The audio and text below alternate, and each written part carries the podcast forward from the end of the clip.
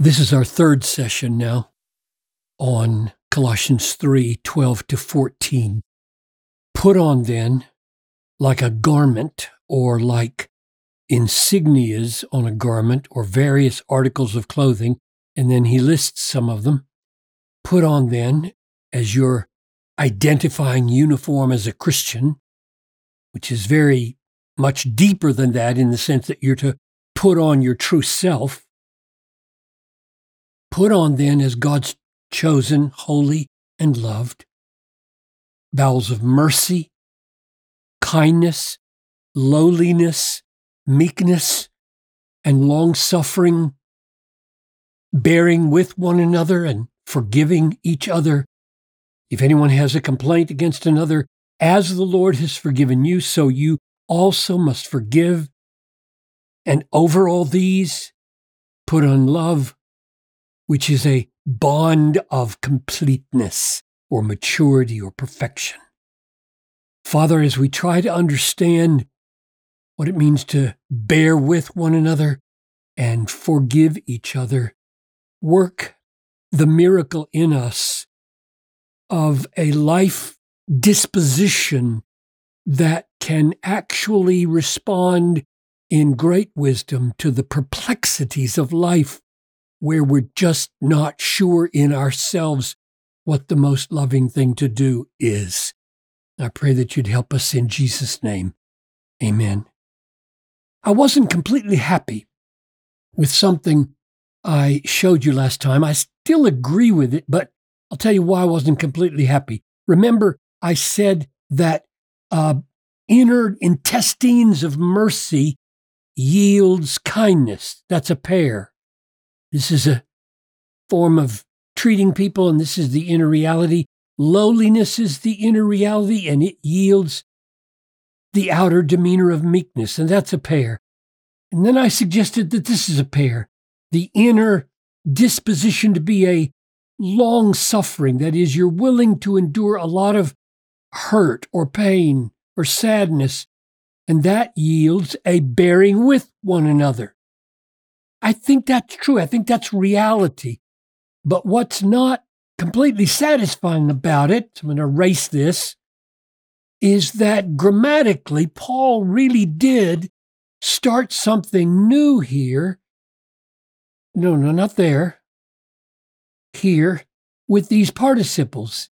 So these are all nouns, bowels of mercy, lowliness, meekness, long suffering.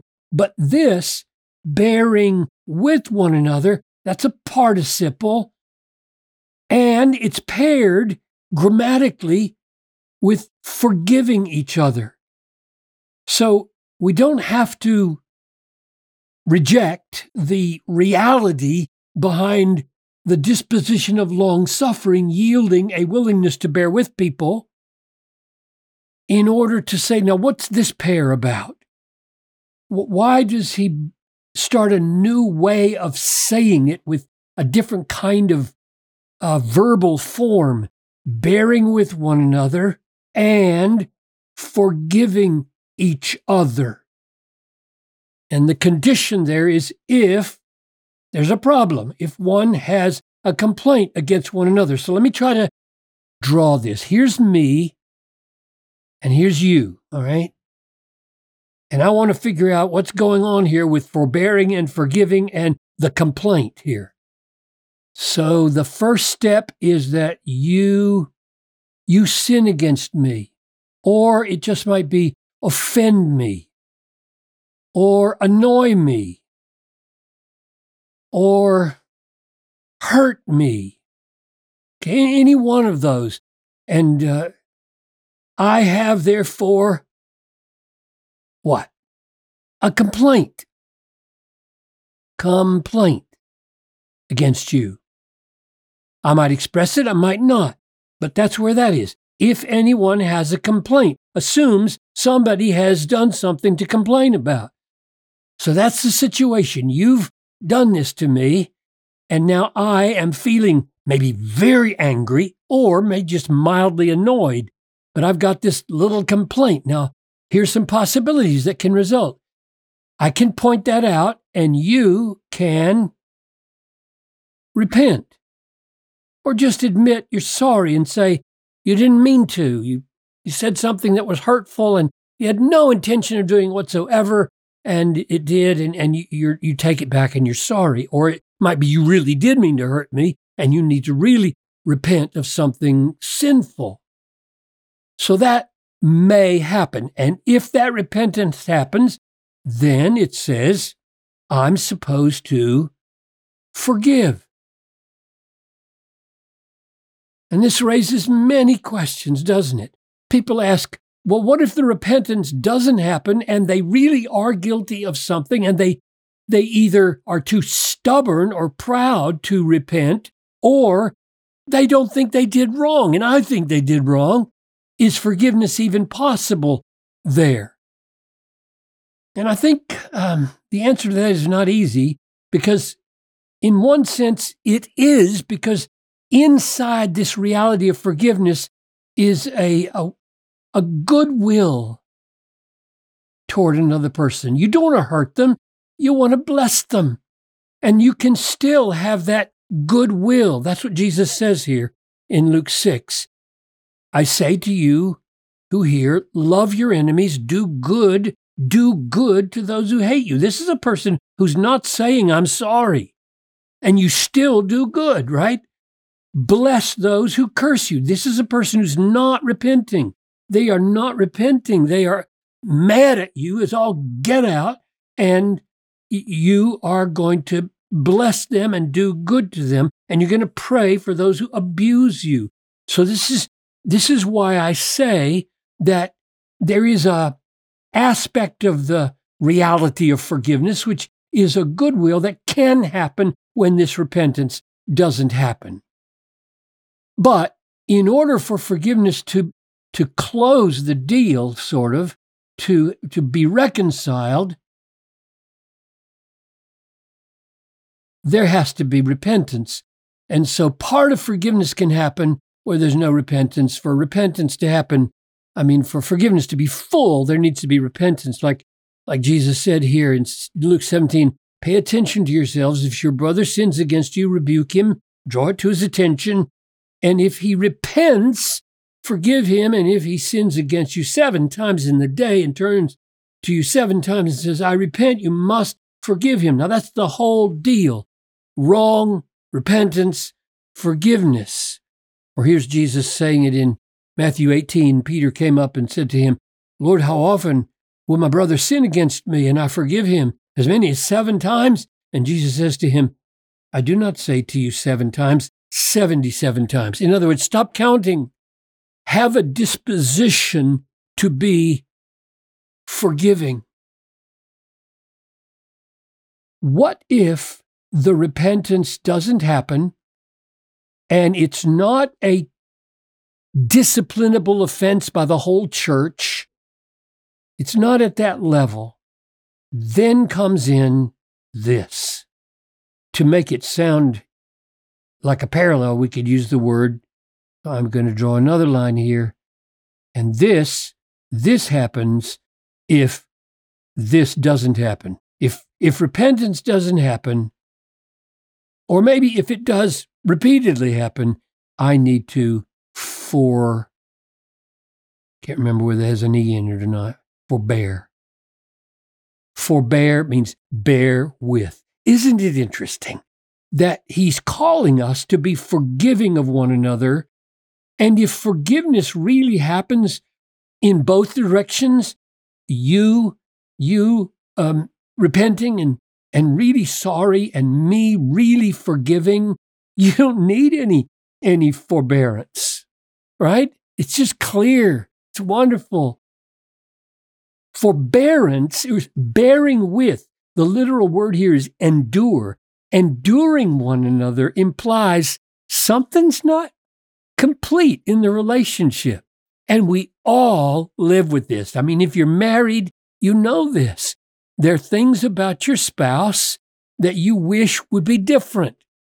You might sometimes think they rise to the level of sin, they gall you so much. They're probably not, or they might be and you need to be forbearing.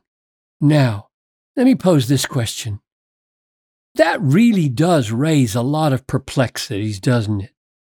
Perplexities about when a person doesn't repent and you think they've wronged you. Perplexities about the seriousness of the complaint, like, or the hurt. How serious was it? I mean, some hurts, like murder or something even short of it, must be dealt with sometimes by the police, sometimes by the elders of the church, sometimes with church discipline. But most of the things that bother us or offend us aren't at that level. But how do we handle the, the ambiguities and the perplexities of what is at that level and what isn't at that level? And how do we handle the question of whether forbearance is a cop out? and that you're not really helping the person grow in grace by just uh, tolerating things that need to be worked on. So, what help does Paul give us in handling the perplexities? And I think he gives us two helps. This is the first one, and this is the second one. We'll deal with one real quickly and then turn for next time to this. As the Lord has forgiven you, so also forgive. In other words, he turns our attention away from all the perplexities here and says, I want you to focus for a minute on what has happened to you. I just made a list to myself. How, how has the Lord forgiven me? He has forgiven things, things I don't remember to confess. I'm sure I don't remember all my sins to confess them to the Lord, and He doesn't itemize them that way. He wants me to confess what I know to be sin, but all my sins are forgiven by Jesus, even the ones I don't remember to confess. He forgives me repeatedly. Oh my goodness. I'm 75 years old. How many thousands of sins has Jesus forgiven for John Piper? He forgives as one who is totally innocent. He's never done anything. You know, anybody who sins um, that that we sin against and they call us to account, we can say, "Well, you did it too." you can never say that to Jesus. Never. He's totally innocent. If anybody is uh, deserving not to forgive, it would be Jesus. But he always is willing to forgive. He forgives without payment. He forgives and really, really lets it go. As far as the east is from the west, so far does he remove our transgressions from us. And that list I'm sure could go on and on. Here's the point. I think what Paul is saying here, as you have been forgiven, so you forgive. Turn your, turn your eye away from all these perplexities and ambiguities of relational conflict. Set your face toward the cross and what happened there and be amazed. Be amazed. Live amazed that you are forgiven. I don't think there's any way for a marriage to survive or a church to survive all the relational perplexities and ambiguities and offenses if it's not a people who are amazed mainly not at what people do against them, but what they've done against God, and that their list has been canceled. They are forgiven. I think that will go a long way to solving all the ambiguities and perplexities we have here. And then he says, over all these, put on love, which is a bond of completeness. I think that too is intended to help us manage all these perplexing things because these here is this list. And on top of them goes love. We got to figure that out next time.